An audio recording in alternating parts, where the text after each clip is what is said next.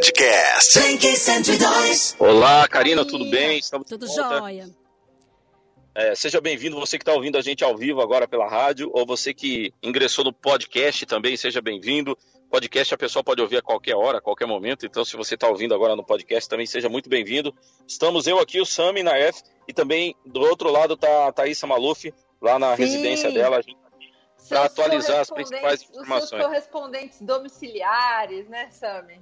Exatamente, estamos aqui cumprindo uma rigorosa quarentena, nos mantivemos assim, isolados na maioria do tempo, o pessoal da nossa emissora também, todo mundo isolado, cada um na sua residência, todo mundo com ordens claras para fazer o mínimo possível de movimento, para todo mundo ficar em casa. Estamos trabalhando a maioria remotamente, atualizando o site, atualizando ao vivo, estamos colocando as informações a todo momento. Thaísa Maluf, vamos começar, eu posso, Thaísa, começar atualizando os últimos números da pandemia no mundo?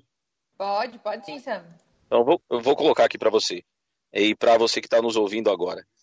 Os casos de coronavírus, neste momento, no mundo inteiro, eles atingem a 645.044 pessoas infectadas pelo coronavírus no mundo inteiro. 29.940 pessoas já morreram por conta do coronavírus e 139.540 pessoas se recuperaram da doença. Esses são os números atualizados no mundo, viu, Thaísa? Sim, Sammy. Acabou de chegar o novo número de mortes confirmadas nas últimas 24 horas pela Itália. 899 nas últimas 24 horas. É bastante, é isso, hein, né? Isso. É isso mesmo. Muitas pessoas. São 80 óbitos a menos que o dia anterior, né? Quando chegou aí o pico do número de mortes em um dia, que foi de 969. E agora chegou aí mais essa atualização. Lembrando que a Itália aí tem um horário bem mais avançado que o nosso, por isso que os números deles chegam atualizados mais ou menos aí entre 2 horas da tarde, 3 horas da tarde, né? Exatamente, mesmo que a gente fale esse número, né, dizendo assim que o número diminuiu, mas é que o número de ontem de mortes reportadas na Itália era um número assim realmente assustador, era perto de 1.000, né, Thaís? Então, 1.000 mortes em um dia, né? Em um único dia. Ontem, eu acredito que depois que a gente terminou o nosso boletim, foi um momento de muita reflexão, inclusive aqui e com algumas outras pessoas que acabaram ouvindo a nossa entrevista com a doutora Giovana, né? Doutora Giovana, certo? Que foi ontem à noite, né? Giovana Zanata Medeiros, intensivista. Que ela disse que uma pessoa, dependendo da gravidade da situação, pode ficar até 2 semanas precisando de um respirador até que consiga normalizar, né, o seu estado de saúde. Então, esse é um dado que mexe muito com a nossa atenção como comunicador, porque a gente acaba vendo o número de casos gradual aumentando cada dia mais, né? As pessoas que estão precisando de atendimento não param de chegar, em desencontro com a proporção dos respiradores que já tem e as pessoas que saem da unidade de tratamento intensivo, né? Então, isso realmente é um número, na verdade, um dado um número real, mas ao mesmo tempo bastante assustador, né, Sammy? Exatamente. Então, a gente está aqui noticiando que a Itália acaba de reportar nesse momento, tá? Não faz nem 5 minutos, um novo número de mortos. Agora a Itália tem mais de 10 mil pessoas mortas pela Covid-19. É um número, 10 vidas desaparecerem, e aí a gente tem que cada um, de forma particular, fazer uma reflexão, né? Não interessa a faixa etária que a pessoa que a pessoa faleceu nesse momento. São 10 mil vidas que se foram por conta do coronavírus na Itália. Então, as últimas 24 horas, 889 morreram. Na Espanha, Thaísa, a atualização que chega também não é nada boa. 832 pessoas morreram na Espanha nas últimas 24 horas. 832. Então, assim, é muita gente. São vidas preciosas que estão indo embora por conta dessa pandemia. A gente tem que tomar muito cuidado mesmo, praticar isolamento social, ficar em casa. Mesmo que isso tenha tenha repercussões que a gente não gosta, mesmo que a gente se sinta um pouco preso. A única forma da gente deter a propagação desse vírus aqui na nossa cidade, no nosso estado, é ficando em casa, praticando isolamento social. Novamente, a gente ressalta que o momento em que a gente está dizendo isso, a gente está dizendo para pessoas que têm casa, né? Que têm condições de estar em casa, porque a gente sabe que uma grande parte da população da nossa cidade e do nosso estado vive à margem, numa linha de pobreza assim, inadmissível. Esse país tão rico já não deveria admitir que pessoas possam viver à beira de lixões, que pessoas possam viver catando lixo aqui ou acolá, que a pessoa não tenha condição de se alimentar todos os dias. Nós, como cidadãos, já deveríamos não admitir mais isso, porque é um país muito rico. Mas a gente sabe que tem gente ainda vivendo dessa forma, né, Thaís? Sammy, justamente porque a gente vive... É claro que a gente está aqui para noticiar os fatos, né? E o grande fato é que a gente vive em uma sociedade que, infelizmente, ainda explora tudo do pequeno para poder enriquecer cada vez mais, né?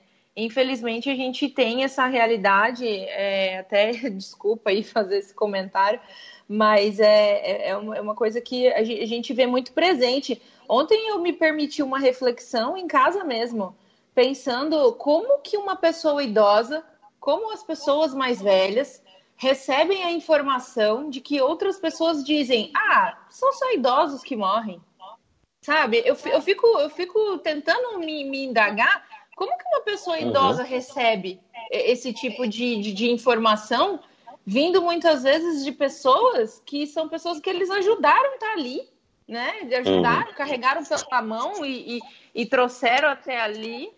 Então, assim, realmente é uma reflexão que eu me permiti ontem e que hoje eu ainda estou pensando sobre isso, como a vida de quem nos ajudou tanto talvez não vale tanto para outras pessoas, né? Infelizmente, exato, a gente vive hoje essa realidade. E essas pessoas contribuíram para o país, elas trabalharam, né? Elas deram a sua força de trabalho. Vamos aproveitar essa sua reflexão, Thaís, e vamos chamar aqui para a conversa a professora doutora Rosilene Caramalac, que é psicanalista, professora do curso de Psicologia da Faculdade de Ciências Humanas da Universidade Federal do Mato Grosso do Sul, doutora em Psicologia Clínica. Professora Rosilene Caramalac, bem-vinda, tudo bem? Olá, Sammy. Olá, Thaísa. Boa tarde a todos, a todas. Muito obrigada pelo convite. A Thaísa fez uma reflexão, professora Rosilene, que acho que é boa para a gente começar essa conversa. A senhora como doutora em psicologia. Então a gente tem um público aí mais velho, que acaba sendo o público que a gente precisa mais proteger nesse momento por conta da pandemia, porque esse é o grupo vulnerável. Quais são os conselhos que a senhora dá como psicóloga para que a gente possa lidar com esse grupo de pessoas mais velhas nesse momento? Acho que, na verdade, assim, são duas questões, né? A partir do que a Thaísa estava colocando. A primeira é que, na verdade, são dois pontos. Essa questão em relação ao idoso, né, as pessoas mais velhas de modo geral, ela já se apresenta na sociedade, vamos dizer assim, capitalista, né, de modo geral, antes da pandemia. É uma ideia do descarte, né? E nós somos todos... os idosos, principalmente, descartáveis. Né? Então, isso já vem acontecendo há muito tempo. Né? As pessoas até com mais de 50 anos, ou com uma média de 50 anos, não conseguem, às vezes, trabalho, porque elas não são mais tão úteis à sociedade. Então, isso só se potencializou, penso eu, nesse momento aí da pandemia, né? Onde isso ficou muito mais escrachado e visível na fala de alguns ou de vários, né? Dizendo sobre isso. Né, sobre essa sociedade do descarte. Né? Nós consumimos tudo, consumimos inclusive isso. Né? Vamos consumir ideias, consumir bens de consumo, e as pessoas, nesse sentido, elas são tão descartáveis como qualquer outro bem aí, consumível, né? Como um celular, como um carro, como um avião, ou qualquer outra coisa do gênero. Né? Então, eu penso que nesse momento seria fundamental que, na verdade, nós repensássemos, fizéssemos essa reflexão cotidiana sobre em que lugar nós estamos colocando a vida humana, né? E as pessoas. Inclusive disso que a Thaísa diz que são pessoas que nos criaram, né, que foram mão de obra de trabalho, que construíram, né, vamos dizer, seja do ponto de vista subjetivo, né, os afetos, a nossa vida, ou seja do ponto de vista concreto, né, que participaram ativamente aí, vamos dizer assim, da vida de trabalho, né, de construir um país. Tá? Então eu penso que seja um momento que na verdade nós precisamos mudar paradigmas, né, e que nós devemos realmente nos revoltarmos com esse tipo de postura.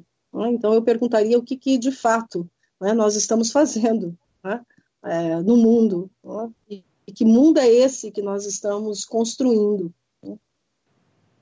Uhum. Doutora Rosilene, diante, então, assim, desse quadro que a gente vai percebendo que vai se afunilando, né, Thaísa, cada vez mais, né, a gente vai todos os dias reportando cada vez mais mortes, cada vez mais pessoas infectadas, a gente vai dando os alertas, dizendo para as pessoas a todo momento que a gente entra aqui, o sistema de saúde não vai suportar, o sistema de saúde não vai aguentar tanta demanda, você deve ficar em casa. Então, assim, diante desse quadro, isso pode estar gerando muito estresses entre as pessoas, muito sofrimento. Quais as estratégias que a gente pode dar, a senhora pode dar como psicóloga, como especialista, como que a pessoa pode lidar melhor com esse estresse desse momento e com esse sofrimento? Olha, Sam, talvez eu tenha que, não sei qual é o tempo que eu tenho, né? Mas talvez fosse importante a gente pensar algumas coisas. Eu fico pensando, acho que é um momento que como nós estamos em casa, isso como você disse, as pessoas que têm esse privilégio, né, de poder estar em casa, é um momento, vamos dizer assim, difícil. Né? Então, acho que não é possível negar isso. Né? O que nós temos visto é uma postura, muitas vezes, comum de muitas pessoas, inclusive do chefe da nação, de negar isso, né? Por diversos motivos. Muitos deles interesseiros, né? De interesses aí econômicos, né? E neoliberais. Mas então eu acho que é um momento difícil, que nós vamos precisar atravessar. Né? Como disse a Merkel, né? Talvez seja o momento mais difícil desde a Segunda Guerra Mundial. Né? Então, não é possível negar, como muitos têm feito, como eu disse, né, que isso é uma gripezinha. Né? Você acabou de trazer dados aí, né, que em um único dia, né, quase 1.000 pessoas morreram na Itália e mais quase 1.000 pessoas também na Espanha, né? Que já se somam aí 24 mil mortos, né, se eu ouvi direito, né, nessas últimas, em média, aí, nesse último mês. Né? Um mês e 45 dias, mais ou menos, né? Que nós temos aí 645 mil infectados, né? Que uma pessoa vai precisar de respirador, as pessoas que estão precisando de respirador, uma média de 2 semanas, né?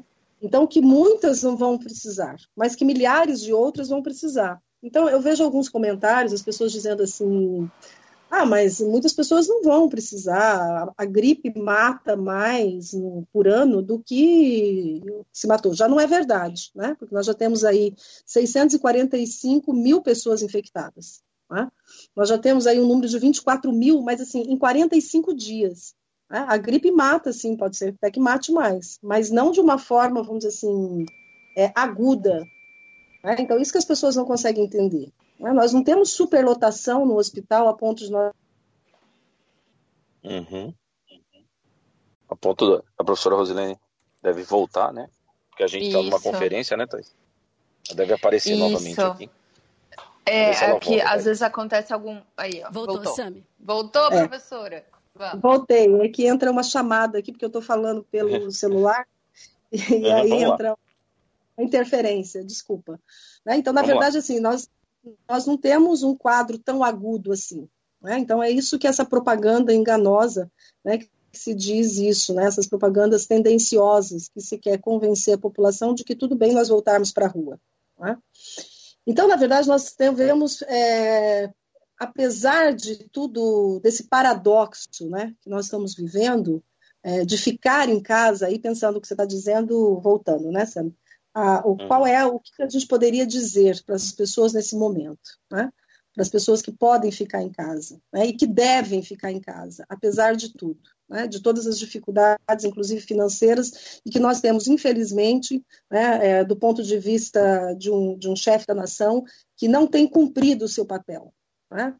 Não tem cumprido, apesar dos governadores, de modo geral, terem feito um esforço para isso, os prefeitos terem feito um esforço, estarem fazendo um esforço para isso, o chefe da nação não tem feito um esforço para isso, para que, na verdade, ele tenha aí recursos econômicos, né, recursos aí na área da saúde, recursos econômicos para tentar minimizar o sofrimento que traz para as pessoas, além do coronavírus, as questões econômicas, né, o que as pessoas vão comer, como é que elas vão sobreviver esse tempo, né?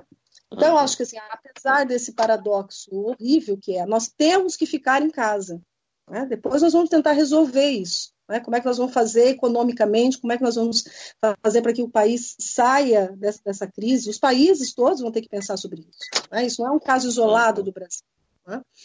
Então, todos devemos e precisamos ficar em casa. Então, acho que a questão é, nesse período que nós estamos aí em isolamento, em quarentena, como que nós vamos ficar em casa e não permanecermos os mesmos, né?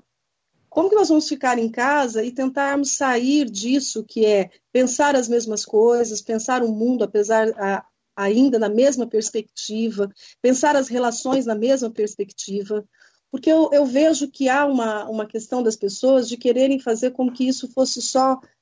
que seja um momento de crise, que amanhã a nossa vida vai continuar exatamente a mesma.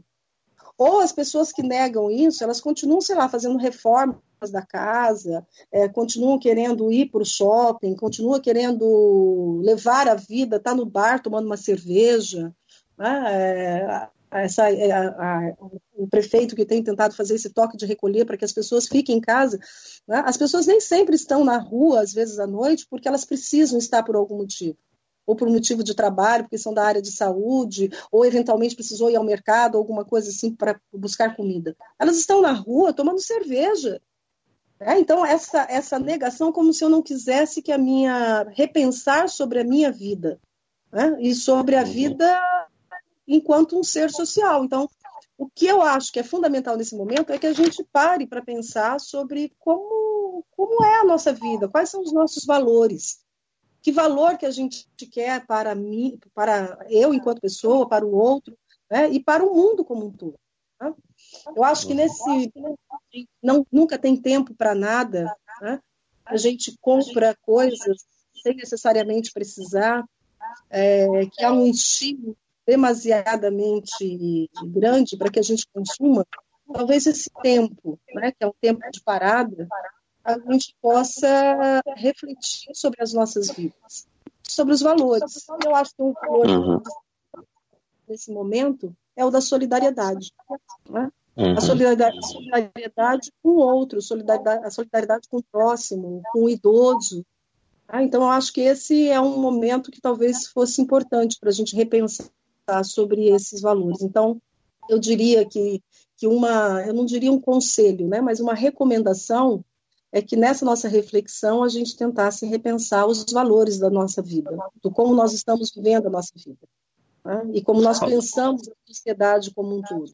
Em sociedade, isso, né, de que a gente ainda admita, né, que as pessoas vivam aí à beira dos lixões, que uns tenham tantos e outros tão pouco, né, que a gente não repense aí nessa questão que bilionários, né, tantos poucos bilionários, nem paguem os seus impostos, né, que a gente veja, inclusive, alguns desses mesmos bilionários querendo que os seus funcionários voltem ao trabalho, mas que eles não cumpram ainda aquilo que deveria ser um cidadão pagar os seus impostos, né? Porque a gente tem cada vez mais cidadãos que pagam os impostos, que devem para a previdência, né? Enfim, então eu acho que é um momento que as pessoas poderiam tentar pensar mais sobre os valores humanos, né? E eu acho que o anda tão em moda, pelo menos para alguns, né, milhares de brasileiros e no mundo todo, é a ideia da solidariedade, né? Sim. A gente está conversando aqui com a professora Rosilene Caramalac, psicanalista, doutora em psicologia clínica pela PUC de São Paulo e professora do curso de psicologia da Faculdade de Ciências Humanas da Universidade Federal. Thaísa, você quer falar alguma coisa para a professora? Eu quero. Eu achei muito interessante quando a professora ela reafirma nessa questão da da condição mesmo que a gente se encontra hoje, de como a gente vai poder se transformar em ser humanos melhores depois desse período, né? Até por conta de uma reflexão. E um outro ponto que me chamou muito a atenção foi quando a gente argumenta justamente em cima de um posicionamento de um líder, de uma nação, que destoa completamente de todas as recomendações do planeta, né? Que um momento como esse, os cidadãos também precisam se sentir amparados nesse sentido, né? E uma postura muitas vezes, Sammy, e isso é uma reflexão também que eu acho que a gente precisa se permitir fazer, é que a gente tem esses dois lados. Tem um lado econômico e tem um lado da saúde, tem um lado do ser humano que a gente precisa corresponder, né, às vidas das pessoas que precisam de todo o cuidado do mundo. Né? Alguns prefeitos e governadores têm feito um esforço enorme para que pare, né? Para que essa doença tenha um estágio aí interrompido. Em contrapartida, o governo federal acaba dizendo, vai dizer que depois um colapso econômico vai ser culpa desses governadores, desses prefeitos, e é o que, na verdade, o governo federal vem fazendo, né? Ele sempre coloca culpa em um, culpa em outro, porque um cargo de liderança, doutora, e aí a senhora me corrige se eu estiver errada, um cargo de liderança, ele exime em assumir responsabilidades, né? E quando você fica jogando isso de um lado para o outro, você acaba tirando da sua responsabilidade o que é de um cargo de líder, né? O líder, ele precisa assumir essas responsabilidades. E o que a gente vê é totalmente o contrário, né? É um governo extremamente enfim, que joga informações trocadas, joga informações avessas. Primeiro faz uma campanha, depois diz que não era bem assim, que não era essa campanha. Então, realmente, assim, me leva um pouco a essa reflexão de como a gente, como cidadão, acaba se sentindo desguardado, né? Por meio dessa falta de assumir responsabilidades, né? Eu acho que é um ponto importante que você está falando, que, na verdade, há uma questão que é a responsabilidade e a implicação. Essas duas palavras, elas são bastante caras para a psicanálise, né? Muitas vezes se tem um chavão aí na psicanálise repetido, né? Quase como um clichê, Freud explica. Né? Na verdade, há uma questão levantada por Lacan muito mais importante, né? E que, lógico, isso não estava em Freud também. As pessoas aqui muitas vezes desvirtuaram essa ideia, né? Que o Freud explica. Muito mais do que um Freud explica, um Freud implica, né? E a ideia de que todos nós, Thaísa, estamos implicados, né? Do chefe da nação a qualquer cidadão comum. Nós não vamos poder dizer amanhã, né, seja o presidente da República, ou seja eu, ou qualquer outra pessoa, que nós não estamos implicados. E quanto maior a responsabilidade, e aí vamos pensar de um presidente da República, maior vai ser a implicação dele e a responsabilidade dele em relação a isso, né? Porque, como você está dizendo, ele é um líder, né? Então, ele com a sua equipe econômica, com o seu ministro da saúde, com os vários outros ministros, né? Ele tem uma articulação muito maior para, vamos dizer assim, para implementar aí, né?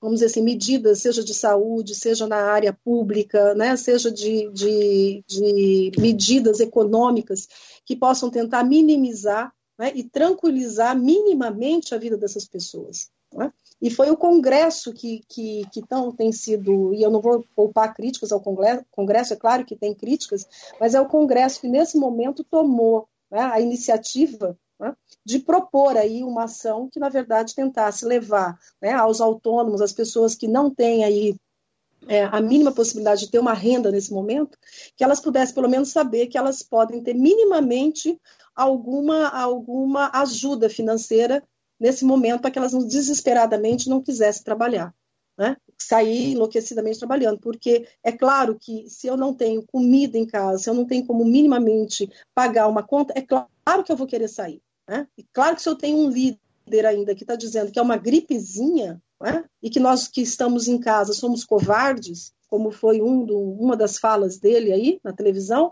Né? É claro que isso é uma prerrogativa para que eu saia mesmo. Né? Então, eu penso que, na verdade, isso é insano. Né? E que a responsabilidade do presidente é muito maior, mas que todos nós somos responsáveis nesse momento. Não só por mim, mas pelo próximo. Né? Então, aí, de novo, é uma implicação minha. Né? O que eu, enquanto cidadã, né, solidária, pensando nesses valores, tentando repensar coisas na minha vida, né, posso fazer em relação ao outro. Tá? Uhum. Exato, era isso, professora, que eu tinha para perguntar. Exato, professora Rosilene, então assim, acho que fica forte aqui é que a senhora pede, como psicanalista, como psicóloga, como doutora nessa área, que a senhora pede que as pessoas neste momento, um momento onde elas, é interessante, né, porque eu acho que a senhora colocou bem esse paradoxo, né, as pessoas têm uma ideia de quando tudo isso voltar ao normal, nós voltaremos para o mesmo mundo que a gente vivia, que ele será igual. E assim, e todos os especialistas de todas as áreas estão dizendo que o mundo não será mais igual, ele não será mais o mesmo. Que mundo será esse? Ninguém sabe ainda. É claro que a gente pode decidir por um mundo mais solidário, por um mundo mais humano, por um mundo onde a gente se respeite mais, por um mundo onde a gente coopere mais, onde a gente ajude mais, mas pode ser um outro mundo, né? Então, esse tempo que a gente ganhou agora para ficar em casa, que era um tempo que não existia, até por causa do ritmo que o sistema nos impunha, trabalha, consome, trabalha, sai, cuida de não tínhamos tempo. Agora nós temos uma janela para nos aquietar, para ficarmos quietos e talvez pensarmos que tipo de mundo a gente quer construir depois disso. É uma ideia. Eu acho que isso ficou bem forte na fala da senhora. Eu quero agradecer muito, professora Rosilene, a sua participação agora aqui nesse nosso boletim de atualização. Obrigado. Quais são a sua mensagem para as pessoas que estão nos ouvindo agora? A senhora como psicóloga, como doutora em psicologia e psicanalista. Olha, Sammy, eu gostaria de dizer que é claro que esse é um momento de extrema dor, né? Eu acho que isso pode piorar nos próximos dias, nas próximas semanas, com o número de pessoas infectadas, seja no mundo ou seja no Brasil, principalmente com as medidas, se elas não forem tomadas de forma a efetivar e tentar confirmar o isolamento social das pessoas, né? Que as pessoas fiquem em casa, né? Então, o primeiro pedido é que, por favor, fiquem em casa. Né? A segunda questão é que, então, diante desse aumento de dor, né, do que nós vamos presenciar, é claro que vai aumentar a angústia, né? Deve aumentar a angústia, né? Mas que essa angústia que nos paralisa, que nos oprime, né, que não nos dá, às vezes, espaço para pensar, e é natural que a gente vai sentir isso. Né? Eu não quero dizer em nenhum momento que as pessoas, na verdade, vão estar felizes de viver na sua casa como se fosse uma opção. Né, diante do que está acontecendo no mundo, do que está acontecendo fora da nossa casa, no entorno, dessa ameaça invisível, né, que nos assombra, é claro que nós vamos sentir muita angústia, muitas dores. Mas que diante disso, que a gente busque não ficar nessa angústia que nos paralisa, que nos oprima, né, mas que a gente busque aprender algo com isso, né, que a gente busque tentar, vamos dizer assim, quebrar algum paradigma, né? E a aposta é que a gente, nessa tentativa de quebrar esse paradigma, seja pela via da solidariedade, que a gente ligue mais para as pessoas, né? Que a gente não pode visitar, mas que a gente ligue, que a gente queira saber como está aquele idoso do nosso lado, né? Que a gente leve uma palavra de conforto, que a gente busque, pelo menos, saber como ele está, né? Que a gente dê mais espaço para o nosso desejo, né? O desejo do que a gente gosta, das pessoas que a gente gosta, né? Desses pequenos valores, inclusive, que estão, às vezes, tão em desuso. E que a gente pense, como vou fazer uma citação do Guimarães Rosa, né? Que isso é um momento de travessia, né? Nós saímos de uma margem, né? Como diria o Guimarães Rosa, como está lá no Guimarães Rosa, em Grandes Sertões Veredas. Nós saímos de uma margem e estamos na travessia, né? Mas essa travessia, ela vai acabar, né? Como você disse, nós não sabemos como vamos chegar na outra margem. Eu desejo que a gente chegue mais solidário, uma humanidade mais renovada, né? Uma nova perspectiva, ou pensando em novas perspectivas, e não aí nas carreatas que nós temos visto falar, ou com as pessoas lotando o Pacaembu, né, para pensar que vamos precisar produzir ou dizer o que são 7 mil ou 5 mil, como alguns empresários têm dito. Que isso seja uma minoria, não que isso vai acabar, né, mas que isso seja uma minoria. Né? E que, ainda na via dos poetas, porque eu acho que os poetas também podem ser uma boa recomendação para esse momento, né? Encerrando com Manuel de Barros, que a gente possa transver o mundo, né? Transver o mundo, né? E que a gente pegue um bom desvio, né? Um desvio para a solidariedade. Né? Então, fale mais com aqueles que estão próximos, com um amigo, com uma amiga, com um idoso, né? Leve alguma palavra, né, de amor e de escuta. Escute-os. Né? Dê um tempo, né? Reserve um tempo para isso. Né? Além, é claro, de se escutar mais. Ô, Sammy, muito obrigada. Sammy, Thaísa. Obrigado, professora doutora Rosilene, por esse tempo que a senhora dedicou a gente, né? Tá lá na casa dela, teve que parar as coisas todas que estava fazendo para nos atender aqui. Sammy, eu posso fazer uma pergunta? Obrigado, professora Rosilene e Thaísa. A professora doutora Rosilene, que é psicanalista, que é doutora pela PUC e que é professora na Universidade Federal do Mato Grosso do Sul, falou aqui com a gente agora, Thaísa Maluf. Muito obrigada, professora. Obrigada, porque realmente a gente precisa, assim, entender a sociedade dessa maneira para a gente poder, enfim, realmente descobrir como a gente vai sair dessa, né? E assim, a gente sabe que ainda não tem uma resposta, mas se a gente construir junto, com certeza vai ser muito melhor, né? Thaísa e Sammy, e a doutora Rosilene. Possa se reinventar, né? Será que são coisas que talvez a gente achava tão importante, que a gente passa a questionar se elas eram tão importantes mesmo, né? Tá? Então, foi um bom tempo que eu passei com vocês, tá? Muito obrigada. Obrigado, professora Rosilene. Thaísa, só para a gente encerrar aqui esse nosso boletim de atualização, eu quero dizer para você que está ouvindo que o Ministério da Saúde distribui aos estados um plano de transição para a quarentena, adotada para brecar o contágio do coronavírus em todo o país. Então, essa proposta do Ministério da Saúde prevê que escolas e universidades fiquem fechadas até o fim do mês de abril. Atenção, escolas e universidades, nesta proposta do Ministério da Saúde, podem ficar fechadas até o mês de abril, com possibilidade de extensão para maio.